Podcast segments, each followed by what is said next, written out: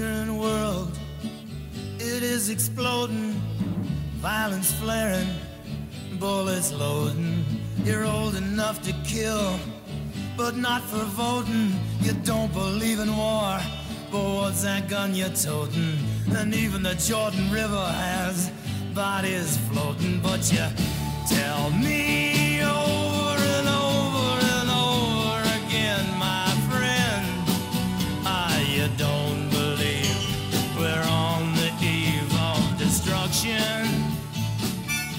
Merhaba sevgili Geek Teori takipçileri. Tek Gerçek Podcast'a hoş geldiniz. Buz ve Ateş'in şarkısı serisini bölüm bölüm incelediğimiz podcast'te taht oyunları Catelyn 1 bölümüne bakacağız. Bu bir tekrar okuma podcast olduğu için spoiler uyarısını yapayım. Her şeyden bahsedebilirim. Yayınlanmış 5 kitap, dizi, yan kitapların hepsi, kış rüzgarlarından yayınlanmış bölümler ve yazarın söyleşileri. Brand 1 bölümünün incelemesi için çok güzel yorumlar geldi. Hepinize teşekkür ediyorum dinlediğiniz için. Geçen bölümde Ned Stark bir gece nöbeti firarisini idam etti ve ulu kurtları buldular. Bu bölümde de olayların devamını alıyoruz. Karşınızda Catelyn 1 bölümünün özeti. Bölüm Catelyn'in kocası Eddard'ı bulmak için Winterfell'in tanrı korusuna gitmesiyle başlıyor. Başlangıç cümlemiz Catelyn bu tanrı korusunu hiç sevememiş de oluyor. Tanrı korusuna gidiyor çünkü kocasının her infazdan sonra buraya geldiğini biliyor. Bu tanrı korusunu çocukluğunun geçtiği Nehirova'daki tanrı korusuna göre kasvetli buluyor. Catelyn'in ailesinin aksine Starklar yedi inancına değil eski tanrılara inanıyor. Kocasını göletin kenarındaki yürek ağacının dibinde hanesinin kılıcı buzu temizlerken buluyor. Ned, Catelyn'e çocukların ne yaptığını sorunca onların kurtlarına verecekleri isimleri tartıştıklarını öğreniyoruz. Ned'in söylediğine göre bu seneki dördüncü infazıymış. Adamın yarı deli olduğunu belirten Ned, bir şeyin onu fena korkuttuğunu söylüyor. Ayrıca gece nöbetinin sayılarının azaldığını ve bunun sebebinin sadece kaçaklar değil, duvarın kuzeyine yapılan seferlerde kaybedilen insanlar olduğunu öğreniyoruz. Ned, yakında sancakları toplayıp duvarın ötesindeki kralı indirmesi gerekeceğini söylüyor. Catelyn duvarın ötesine gitme fikrini duyunca titriyor ve Ned onu Mance Raider'ın onlar için bir tehlike olmadığını söyleyerek yatıştırmaya çalışıyor. Yürek ağacı tarafından sürekli izlenildiğini düşünen Catelyn duvarın ötesinde çok daha karanlık şeyler olduğunu söylese de Ned Catelyn'in yaşlı tadının hikayelerini fazla dinlediğini söyleyerek konuyu geçiştiriyor. Ötekilerin 8000 yıldır görünmediğini, ormanın çocuklarının da en az onlar kadar ölmüş olduğunu, Üstad Lüven'e sorarsan hiçbirinin zaten yaşamadığını söyleyeceğini dile getiriyor. Catelyn de yaşayan hiçbir adamın düne kadar bir ulu kurt da görmediğini belirtince Ned bir Tully kadınıyla tartışmamam gerektiğini bilmeliydim diyor. Ardından bölümün ana olayına geliyoruz. Catelyn, Ned'in ikinci babası gibi olan John Arryn'in öldüğü haberini Ned'e veriyor. Lysa'nın kartal yuvasına döndüğünü ve aslında Nihirova'ya geçerek yalnız kalmamasının onun için daha iyi olacağını belirtiyor. Ned, Catelyn'e çocukları alıp kartal yuvasına giderek Lysa'nın acısını paylaşmalarının iyi olacağını söylese de Catelyn, Kral Robert Baratheon'ın Winterfell'e geliyor olduğunu söylüyor. Dostu Robert'ın geleceğini duyan Ned'in neşesi yerine geliyor ancak Catelyn bundan hiç hoşnut değil. Çünkü karlar içerisindeki ölü bir ulu kurtun boğazındaki geyik boynuzlarının hiç de iyiye işaret olmadığını düşünüyor. Hem de Robert Baratheon kuzeye gelirken. Catelyn Ned'e kardeşi Benjen için duvara haber göndermelerinin iyi olacağını söylüyor. Ardından kralın karısı Cersei Lannister'ın çocuklarının ve Lannister kardeşlerinin de geleceğini bildiriyor. Ned Lannister'lardan hoşlanmıyormuş ama Robert'ın çocuklarını ve Robert'ı görmenin bedeli birkaç Lannister'a katlanmaksa olsun diyor. Böylece Catelyn bir bölümü bitiyor. Ne kadar kısa ve tatlı bir bölüm öyle değil mi?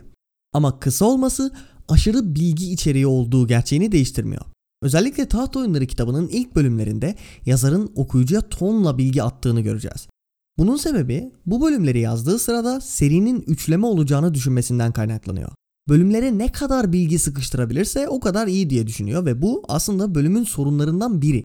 Tekrar okuyan kişiler için bölümdeki bilgiler o kadar fazla gelmeyebilir ama kez okuduğunuzu düşünün. Öylece hikayeyi öğreneyim diye okumaktan bahsetmiyorum. Bir evrene giriyorum ve hikayenin elementlerini bilmek istiyorum diye düşünen biriyseniz bu bölümde gözünüz korkabilir. Şahsen ilk okuduğumda aynen böyle düşündüğümü hatırlıyorum. Gelecek bölümler de böyleyse bütün bunlar nasıl aklımda kalacak da hikayeden zevk alacağım düşüncesinin oluşmasına sebep olabilecek bir bölüm. 6 sayfalık bir bölümde girilen konu ve karakterlere bir bakar mısınız? Nehirova, Yedi inancı, eski tanrılar, ilk insan ve andal farklılıkları, septler, yürek ağaçları, ormanın çocukları, tanrının gözündeki yüzler adası ve yeşil adamlar, Valeria çeliği kılıcı buzun geçmişi, Mimar Brandon, John Aaron, Robert, Lannister'lar, Lysa Arryn, Brendan Tully, Robert'ın isyanı, Deli Kral Aerys, yeni duyduğumuz Stark çocukları, Catelyn Ned ilişkisi vesaire. Yazarın 6 sayfada aynı anda kaç tane top çevirmeye çalıştığını görünce serinin geri kalan için endişelenmemek mümkün değil. Ama elbette böyle devam etmiyor. Yazar serinin bir üçleme olamayacağını fark etmiş ve vitesi düşürmüş. Tekrar okuyan biri için bu bilgiler çok normal geliyor olabilir çünkü karakterleri ve evreni tanıyoruz. Bölümün bir eksikliği bu. Bir eksiklik de yazarın bahçıvan stili bir yazar olmasından kaynaklanıyor. Hikayeyi tamamen planlayıp olacakların bir özetini hazırlayıp ardından yazmaya girişmiyor. Hikaye ve karakterleri yazıyor ve beğenmediği ya da daha güzel yol bulduğu yerleri budayarak ilerliyor. İşte tam olarak bu sebepten dolayı bölümde 3 sorun daha var. Birisi tam bir sorun olmasa da ilerleyen bölümlerde gelecek olan aynı tip sorunlar var. Takipçilerin kafasını karıştırıyor. Diğer ikisi ise world building'de yaşanan bir sorun. Gelecek kitaplardaki bilgilerle örtüşmeyen cümleler var bu bölümde. Ama bu sorunların hiçbiri serinin kötü olduğu veya yazarın iyi bir iş başarmadığını göstermiyor. Öyle büyük şeyler değil bunlar yani. Seriyi aşırı seven ve bilmem kaç kere okumuş olan benim gibi insanların aşırı sevgisinden dolayı takıldıkları ufak pürüzler. Genel olarak bölümü sevdiğimi rahatlıkla söyleyebilirim. Sadece bu serinin ilerledikçe güzelleşen bir seri olduğunu gözler önüne seren bir bölüm. Kitaplar çıktığı sırayla gittikçe güzelleşiyor. Belki bir ihtimal kargaların ziyafeti ve kılıçların fırtınası yer değiştirebilir ama o bile şaibeli. Bunu da söylediğime göre analiz kısmına geçebiliriz. Bu bölüm Bran 1 bölümünden önemli açıda farklı bir bölüm. Bran 1 bölümü adalet, merhamet gibi ağır temaların işlendiği bir bölümken Catelyn 1 bölümü daha karakter bazlı bir bölüm. Catelyn ve Ned Stark'ın kişiliklerini gördüğümüz ve hikayenin yolunun çizildiği bir bölüm. Bölümde hikaye açısından tek bir şey var. Jon Arryn'in ölümü ve Robert'la Lannister'ların kuzeye geldiği bilgisi. Asıl cevher karakterlerde yatıyor. Başta bölüme tatlı dememin sebebi de tam olarak bu. Ned ve Catelyn ilişkisini görüyoruz. Şu kuzeyin soğuğunda içimizi ısıtan bir ilişki bu. Çocukların tek derdi kurtlarına ne isim verecekleri. Savaşlar ve ihanetlerle kaybettiğimiz şey de tam olarak bu masumiyet ve tatlılık oluyor. Ned, Catelyn'e bir Tully kadınıyla tartışmamam gerektiğini bilmeliydim dediğinde yüzümüze bir gülümseme yerleşiyor. Robert'ın geldiğini duyan Ned'in güldüğünü görüyoruz. Ned Stark gülüyor. Ayrıca Ned'in ne kadar iyi kalpli biri olduğunu da görüyoruz. Lysa'nın yalnız kaldığını duyar duymaz çocukları alıp yanına gitmelisin diyor. Kartal yuvasına neşe götürmek istiyor. Seri boyunca Catelyn ve Ned'in birbirine saygı dolu bu ilişkisinin sağladıkları bu sağlıklı ortamın çocuklarına yansıdığını görüyoruz. Her biri Winterfell özlemiyle yanıp tutuşurken işte bu mutlu anları özlüyorlar. Her birinin genel olarak çok iyi insanlar olmasının altında yatan şey de işte bu sağlıklı mutlu aile ortamı. Ned'in az önce bahsettiğim iyi kalpliliğinin seri boyunca yankılarını göreceğiz. Karısının kardeşinin mutsuz olabileceğini duyar duymaz ona yardım etmek için bir şeyler düşünen Ned sadece Lysa özelinde böyle bir insan değil. Önceki bölümde de konuştuğumuz üzere kuzeyi böyle yöneten biri. Bunun yankılarının bir örneği mesela Ejderhaların Dansı kitabında Alice Karstark'ın tam olarak bu sebeple Jon'dan yardım istemeye gelmesi. Buyurun Alice Jon'a neler söylemiş bakalım. Eddard Stark'ın son oğlundan başka gidecek bir yer bulamadım. Sen benim tek umudumsun Lord Carr. Babanın hatırına sana yalvarıyorum. Beni koru. Yine geçen bölümde söylediğim üzere dağ kabileleri Ned'in kızını kurtarmak için hayatlarını hiçe sayıyorlar. Hepsi onun bu iyi kalpliliğinin mirası. Catelyn'le beraber yetiştirdiği temiz çocuklar da öyle. Bu güzel ilişkiyi bu bölümde veren George buna kontrast olarak seride bir sürü toksik ilişki sunuyor. Westeros'ta Catelyn ve Ned'in ilişkisinin benzerlerinin çok nadir olduğunu veriyor. Aynı gerçek hayattaki gibi. Seriyi tekrar okuyanların aklında Ned nasıl böyle iyi kalpli bir insan olabiliyor sorusu doğmalı burada. Hayatı boyunca travmadan travmaya koşan Ned gibi biri nasıl hala hayata küsmüş değil. Bildiğiniz üzere genç yaştayken babasını, abisini ve kız kardeşini kaybetti. Savaşlara girdi ve yakın dostlarının öldüğünü gördü. Çocuk ölümleriyle, ihanetlerle, binbir türlü pislikle karşılaştı. Zaten Ned'i değerli yapan da bunlara rağmen böyle olması. Hayata küsüp Tyrion gibi, Tazı gibi, Baelish gibi cynical veya nihilistik bir yapıya bürünmemesi, etrafındaki bu kötü akıntıya ayak diretmesi, kendi değerlerinden, insanlığından vazgeçmemesi. Onun gibi insanlar olmasa, sadece seri için konuşmuyorum şu an, bu dünyaya umutla bakamayız. Ned'in yaptıklarını incelerken bu perspektifi kaybedersek onun enayi veya saf veya aptal olduğunu düşünebiliriz. Ama kesinlikle öyle değil. Peki politik konularda zayıf mı? En azından güçlü değil diyebiliriz. Bunun suçlusu kendisi mi? Hayır.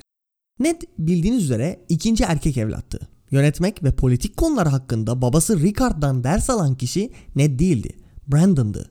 Ned zaten kitabın ilerleyen bölümlerinde bunu söyleyecek. Brandon'ın ölmesiyle omuzlarına hazır olmadığı bir yükün yüklendiğinden bahsedecek. Buna kontrast olarak elimizde Catelyn var. POV karakterlerimizden politik anlamda en güçlü kişilerden biri olan Catelyn inanılmaz sağlam bir gözlemci. Bunları söyleyince Catelyn aşırı zeki falan dediğim algısı oluşmasın lütfen.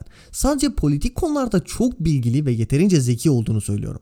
Bunun sebebi de Catelyn'in yıllar boyunca Nehirova'nın varisi olmasında yatıyor. Catelyn doğduktan sonra en az 11 yıl Hoster Tully'nin bir erkek evladı olmadı. Bu da Catelyn'in Nehirova'nın varisi olarak uzun yıllar boyu politik anlamda eğitildiğini gösteriyor ki yine ileride bu konulara değiniliyor. Edmure doğduktan sonra bile Hoster Tully'nin daha çok Catelyn'le ilgilendiğini falan göreceğiz. Gözlem yeteneğine gelirsek gerçekten çok yetenekli olduğunu söyleyebilirim. Örneğin bu bölümde karşımızda bir Stark ve bir Tully var. Birinin hane sözleri bu bölümde de üstüne basıldığı üzere kış geliyor. Ancak hane sözleri kış geliyor olan kişi kalesinin ismi Winterfell yani bir açıdan kışın düştüğü yer olan kişi yerine bütün bunlara yabancı olan Catelyn'in öteki sorunundan bahsettiğini görüyoruz. Ned yaşayan hiçbir adam bir akgezen görmedi diyor. George bu konuyu tekrar ve tekrar yüzümüze çarpıyor. Evet Ned, senin bildiğin yaşayan hiç kimse bir ak gezen görmüş değil. Çünkü geçen bölüm adamı öldürdün. Artık ölü, yaşamıyor. Bunun için Ned'i suçlamadığımı geçen bölümde de söylemiştim. Sadece yazarın bize anlatmaya çalıştığı şeyi aktarıyorum. Ned, ak gezen tehdidi yerine Mance Raider ve yabanlılara odaklanmış bir halde. Yanlış şeye odaklanılıyor. Stark olarak Mimar Brandon'ın soyundan gelen biri olarak odaklanılması gereken şeyin unutulduğunu veriyor. Catelyn Tanrı korusunda geçen bölüm boyunca yürek ağacının kendisini izlediğini düşünüyor ve %100 haklı. Aynı zamanda geçen bölümde görülen alametin farkında. Boğazına geyik boynuzu saplanmış bir ulu kurt. Bunun anlamını düşünüyor. Kısacık bir bölüm olduğu için bölüm içerisinden sadece bu örnekleri verebiliyorum ama seri boyunca gözlem yeteneğini göreceğiz. Örneğin unutulmaz bir sahne olan Tyrion'u yakaladığı bölümde sırayla insanların kime sadık olduklarını gözlemliyor ve politik konumunu kullanarak istediğini elde ediyor. Catelyn aptaldır diye bir görüş var ve eğer seriyi incelemeye devam edersem bu yanlış görüşü kafasına vura vura susturacağım. Olayların perde arkasını bilirken Catelyn hikayesine bakma hatasına düşüyor bu insanlar. Bunlardan yeri gelince bahsedeceğiz. Hazır Ned Stark'tan, yönetimden falan bahsediyorken biraz Ned'in sancakları toplama düşüncesine bakalım. Bölümde kaçağın idamından hemen sonra Mance Raider konusu açılıyor. Gece nöbetinin zayıflamaya başladığını, bu zayıflamada duvarın ötesindeki Kral Mance Raider'ın büyük payı olduğu geçiyor. Ned burada tanıdık bir tehlikeye karşı harekete geçmeyi planlıyor. Duvarın ötesindeki kral. Yabanıl krallarının duvar ve güneyine gelmesi tarihte ve hatta yakın tarihte birçok kez gerçekleşmiş bir olay. Yaklaşık 80 yıl önce Raymond Kızılsakal duvarı açtı ve halatlar sayesinde ordusunu da beraberinde getirdi. Uzun gölün yakınlarında Starklarla çarpıştı ve Winterfell Lordu William Stark bu çarpışmada öldü. Kardeşi Arthos Stark Raymond'ı öldürmeyi ve Yabanıl ordusunu def etmeyi başardı. Söylenene göre Ozan Bale yıllar önce Winterfell'e geldi ve Lord Stark'ın kızını hamile bırakıp ortadan kayboldu. Stark soyu bu çocukla devam ettiği için direkt yabanlılarla aynı soyda alınır. Joramunlar, Gendel ve Gornlar, boynuzlu krallar vesaire kuzeyin tanıdık olduğu bir tehdit yani bu. Ned'in aldığı bu karar onun pratik düşünen biri olduğunu gösteriyor. İşaretlere, efsanelere kulak asmayan, gözleriyle gördüğü şeylere karşı harekete geçen biri. Bu yüzden Raider'ın kuzeye ve halkına tehlike olduğunu bilerek sancakları toplayıp bunu kökünden bitirmeyi düşünüyor. Ancak bu düşüncesi hikayenin akışında ortadan kalkacak. Çünkü John Arryn'in ölümü ve Robert'ın kuzeye gelip Ned'i kral eli ilan etmesiyle sancakları toplama isteği aksiyona geçmeden bitiyor. John Arryn demişken onun ölümüne geçelim. Bölümde öğrendiğimiz John Arryn'in ölümü kitaptaki gizemlerden biri olacak. Kılıçların Fırtınası'nda bu ölümün perde arkasını öğreneceğiz ancak Ned kitap boyunca bu ölümü araştıracak. John Arryn, Ned Stark'ı yetiştiren kişi. Ona ikinci baba olan kişi ki Ned'in çok küçük yaşta Jon'un yanına verildiğini ve ardından Rickard Stark'ın öldüğünü düşünürsek Jon Arryn'in aslında Ned'in baba figürü olduğunu görebiliyoruz. Bu da aslında pek üstünde durulmayan ama baya önemli bir konu. Eddard'ın onurlu kişiliği, idealizmi, prensiplerinden büyük çoğunlukla taviz vermeyişi falan hep Jon Arryn'den geliyor. Evet, Jon Arryn'i tanımıyoruz ama Arryn'lerin hane sözünü biliyoruz. As high as honor, onur kadar yüce. Ayrıca John Arryn'i bizzat tanımamış olsak da Ned gibi birinin onu ne kadar sevdiğini ve Robert'ın isyanı döneminde ilk hareketi onun yaptığını düşününce dürüst ve onurlu biri olduğunu görebiliyoruz.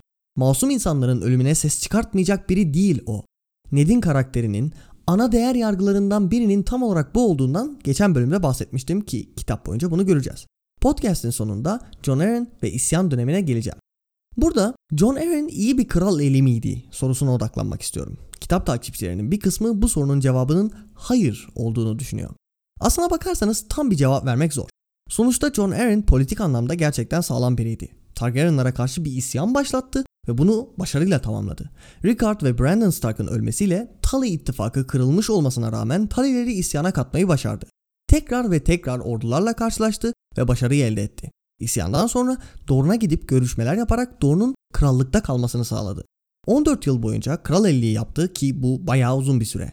Kral elliği yaptığı süre boyunca Robert krallıkla hiç ilgilenmezken krallığı o yönetti. Bu yönetimi barış dolu bir süreçti. Ardından Cersei ve Jaime ilişkisini araştırmaya başladı ve bunun için harekete geçecekti ki hiç beklemediği bir yerden gelen bir darbeyle öldürüldü. Mükemmel bir kral eli miydi? Hayır. Ama kötü olduğunu söylemek gerçekten haksızlık gibi duruyor. Bölümün POV karakterine dönersek, Catelyn'in bakış açısı yapılma sebebinden bahsetmem gerekiyor.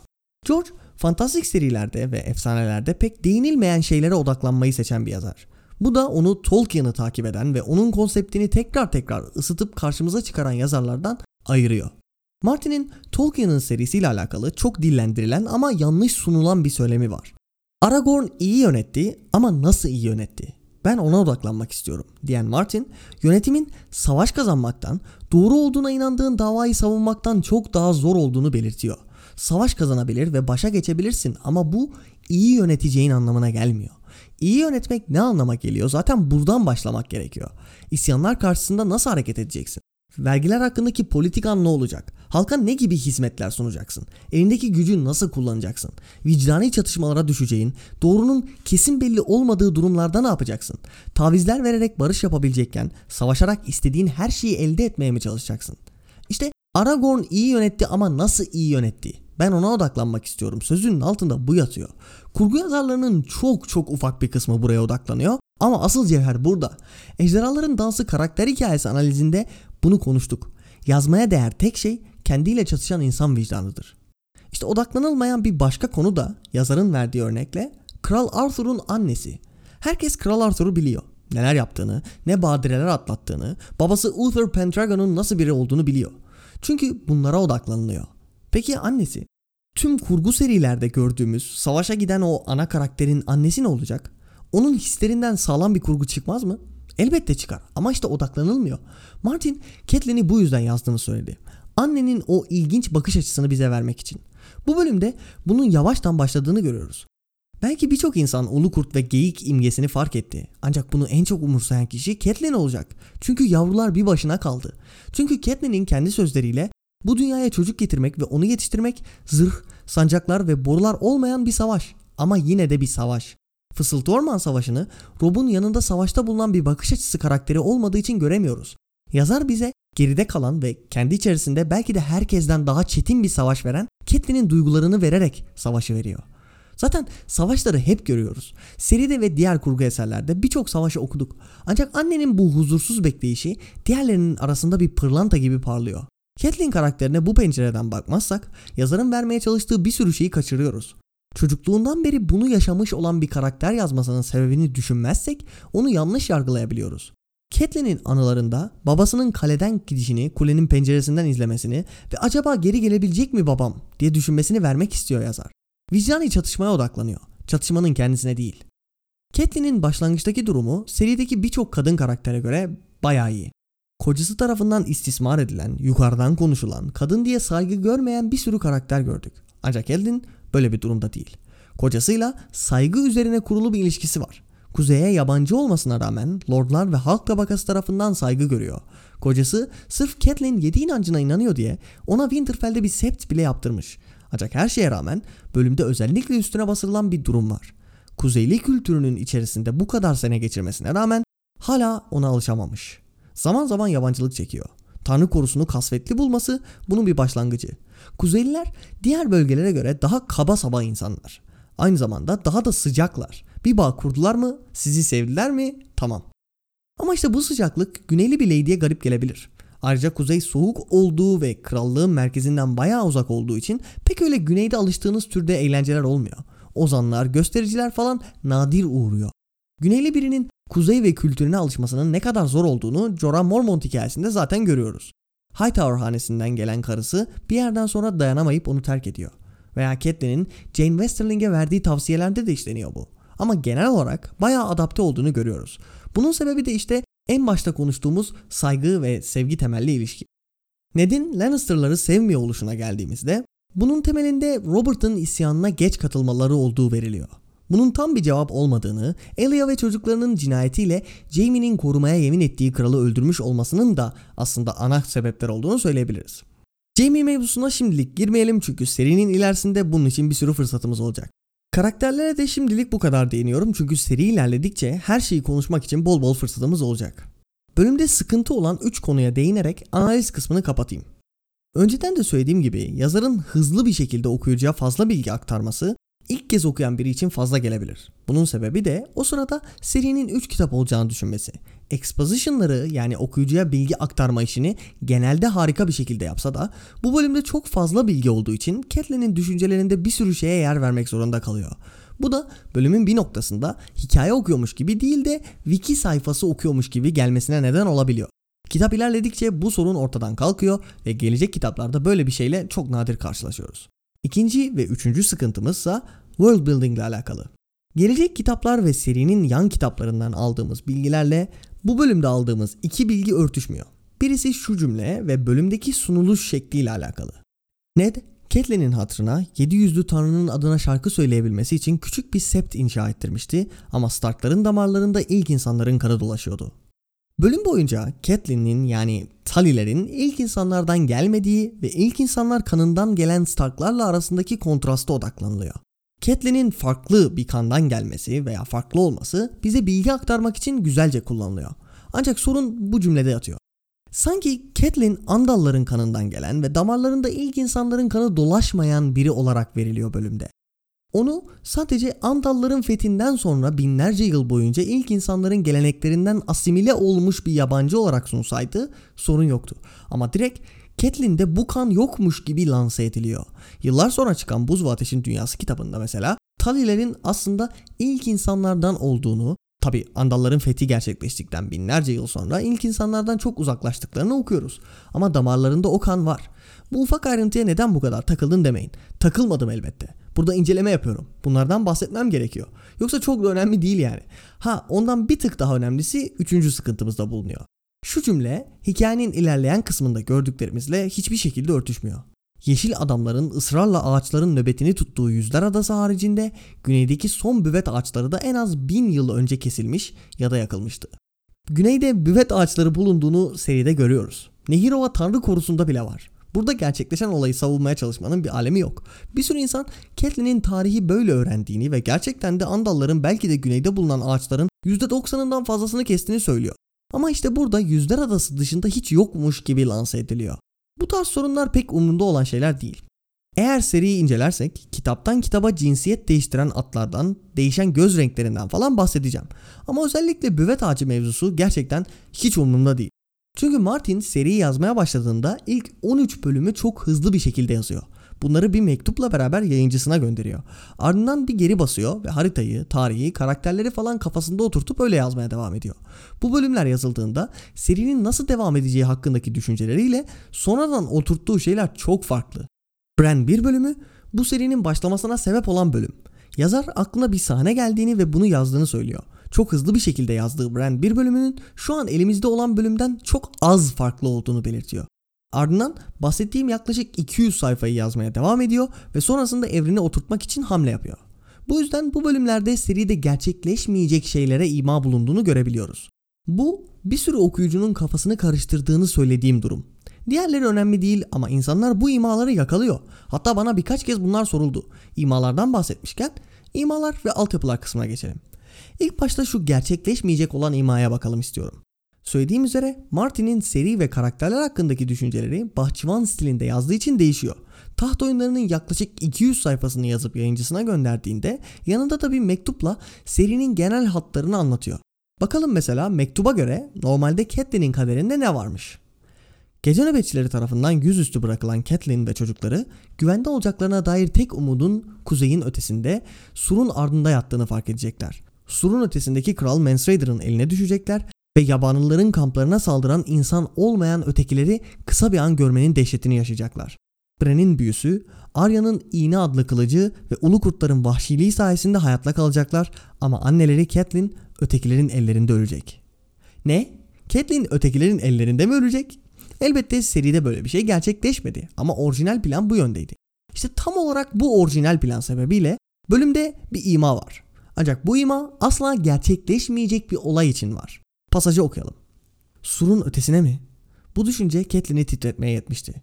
Ned karısının yüzündeki dehşeti gördü. Mance bizi korkutabilecek bir adam değil dedi. Surun ötesinde çok daha karanlık şeyler de var diye yanıtladı Catelyn. Döndü ve arkasındaki büvet ağacına baktı. Ağaç soluk gövdesi, kıpkırmızı gözleri ve ağır düşünceleriyle onu izliyor, dinliyordu. Martin'in bu olay için altyapı hazırladığını görebiliyoruz. Bahçıvanın ağacında kesilmiş bir dal işte bu hikaye. Ama izi kalmış. Bu kitapta gerçekleşmeyecek olan olaylara birkaç ima daha var. Tyrion'a hırıldayan kurtlar bunun bir örneği. Yeri geldikçe bunlardan bahsedeceğim. Başka bir ima da ormanın çocukları hakkında geliyor. Ned şefkatle gülümsedi. Yaşlı dadıdan çok hikaye dinliyorsun. Ötekiler ormanın çocukları kadar ölü. Burada ilk kez okuyan birinin bile rahatlıkla kapabileceği bir ima var. Giriş bölümünde ötekilerin yaşadığını gördük. Ormanın çocuklarının da en az ötekiler kadar ölü olduğunu söylemek, onların ölü olmadığını ve hikayemize gireceklerini söylemektir. Biraz da Catelyn'in Lysa hakkındaki düşüncelerine değinmek istiyorum. Pasaja bakalım. Ya kız kardeşin, John'un oğlu, onlardan bir haber var mı? Mektupta sadece iyi oldukları ve kartal yuvasına döndükleri yazıyordu, dedi Catelyn. Keşke Nehirova'ya gitselerdi. Kartal yuvası çok yüksek ve ıssız bir yer. Üstelik orası her zaman kocasının yeri oldu. Onun değil. Lord John'un hatıraları onu orada rahat bırakmayacak. Her taşın üstünde bir anı kazılı. Kız kardeşimi tanıyorum. Şu anda ihtiyacı olan şey aile ve dost şefkati aslında. Ah Catelyn. Kız kardeşini tanımıyor oluşunun temeli tam olarak burada atılıyor. Catelyn aslında kendi düşüncelerini Lysa'ya yansıtıyor. Nihirova, Hoster Tully ve ailesi Catelyn için çok şey ifade ediyor. Burayı sevgiyle anıyor. Kardeşinin de böyle olduğunu düşünüyor. Bu yüzden Nehirova'ya gitmeliydi diyor. Ama Lysa öyle değil ve Catelyn bunu bilmiyor. Hoster Tully'nin Lysa'ya yaptıkları hakkında Catelyn'in en ufak bir fikri yok. Lysa Hoster'dan nefret ediyor. Serçe parmaktan sevdiği adamdan olan çocuğunun babası sebebiyle düşmesi ve John Arryn gibi yaşlı bir adamla zorla evlendirilmesini asla unutamadı o. Catelyn kardeşinin kendi gibi olduğunu sanıyor ve uzun zamandır ondan uzak. Bu kitapta bu konuda ağır bir şok yaşayacak. İşte bunun temeli tam olarak burada atılıyor. Temel atma demişken yürek ağaçlarının etrafı izlemesi gelecek kitaplarda Bran bakışıyla bizzat göreceğimiz bir şey. Gerçekten de izliyor ve düşünüyorlar. Yazar burada güzel bir betimleme yapmış gibi görünse de aslında sağlam bir temel atma yapıyor. Ayrıca Southern Ambitions yani Güneyli ihtiraslar teorisinin temeli burada atılıyor. İsyan döneminden önce ayarlanan evlilikler ve vesayetlerin bahsi ilk kez burada geçiyor. Şu isyan mevzusuna bir gelelim o zaman. Bölümde direkt söylendiği üzere kralı tarafından John Arryn'den Ned ve Robert'ın kellesi istendi. Savaşlardan sonra alınan değil, barış döneminde yapılan vesayet kurallarının kutsallığını düşünerek bu isteğe bir bakalım. Feodal sistemde birini vesayetine almak bayağı önemlidir ve bir çeşit kutsal bağ içerir. John Arryn'den istenen şey bütün politik olayların itibarla döndüğü bir dünyada itibarını beş paralık etmesi anlamına geliyordu. Baratheonların varisi ve Starkların ikinci büyük oğlunun size vesayet edilmesi büyük bir onurken o çocukları öldürmek bu güveni yok etmekti. Size tabi olan lordların gözünde sözünde durmayan biri olarak görünmenizi geçtim. Stark ve Baratheon gibi iki büyük haneyi direkt karşınıza alıyorsunuz. Ayrıca en önemlisi bu çocuklar masum. Herhangi bir suçları yok ve John Arryn bunu iyi biliyor. Böyle bir istek karşısında kralı reddetmek ve lordundan böyle bir şey yapmasını isteyen bir kralı indirmek için isyana başlamak yapılması gerekendir zaten. Dizide Robert'ın isyanı bir yalan üstüne kuruluydu demelerinin sorunu da burada yatıyor. Zaten kitap takipçilerinin bir kısmı tamamen yanlış sebeplerle Robert'ın isyanının haksız olduğunu düşünürken dizide bunun söylenmesi gerçekte olanı iyice bulandırdı. Ned Stark'ın yerine koyun kendinizi. Babanız ve abinizi acımasızca öldürmüş bir kral sizin de hiçbir şey yapmamanıza rağmen kellenizi istiyor. Aa iyi o zaman kral istiyorsa boynum kıldan ince mi diyeceksiniz. Yani bu nasıl bir düşünce şekli? Kral Aerys indirilmesi gereken bir kraldı. Yazar eğer o dönemde Westeros'ta yaşıyor olsaydım Robert'ın isyanına katılırdım dedi. Dizide geçen herhangi bir repliğin bu konuya destek olarak kullanılması zaten tamamen saçma. Peki bu görüşü savunanlar tarafından ne kullanılıyor? Güneyli ihtiraslar teorisi kullanılıyor. Çünkü söylediğim gibi bu teori gerçekten çok dayanaklı ve kanalda bundan bahsettik. Diyelim ki bu teori tamamen gerçek. Ortada bir komplo olması bu masum çocukların öldürülmesi emrini nasıl haklı gösterebilir? Rickard ve Brandon Stark'ın acımasız cinayetlerini nasıl haklı gösterebilir? Böyle bir mantık var mı? Bu tarz bir komplo olsa bile teori videosunda bahsettiğim üzere zaten harekete geçmeden bitti. Harekete geçilse bile bunun Targaryenları indirmek amaçlı olup olmadığını bilemeyiz. Amaç Aerys gibi indirilmesi gereken bir kral gelirse gerekli olanın yapılması bile olabilir ki videoda bunu konuştum. Yani isyanın haksız olduğunu söylüyorsanız tamamen haksızsınız. Bu yazar onaylıdır ki buna gerek yoktu. Ned ve Robert'ın yerine kendinizi koyduğunuzda zaten otomatik olarak isyan ediyorsunuz. Bu bölüm biraz kısa olduğundan podcast'imiz burada sona eriyor. Catelyn hakkında çok daha fazla konuşabilirdik ama bu bölüm pek Catelyn üzerine değil gibi. Seride ilerledikçe zaten Catelyn hakkında konuşmamız gereken bir sürü şey ortaya çıkacak ve bunların hepsinden de konuşacağız merak etmeyin. Gelecek bölümde Essos'a geçiyoruz. Kırmızı kapılar hakkında konuşacağız. Daenerys bir bölümünde görüşmek üzere, hoşçakalın.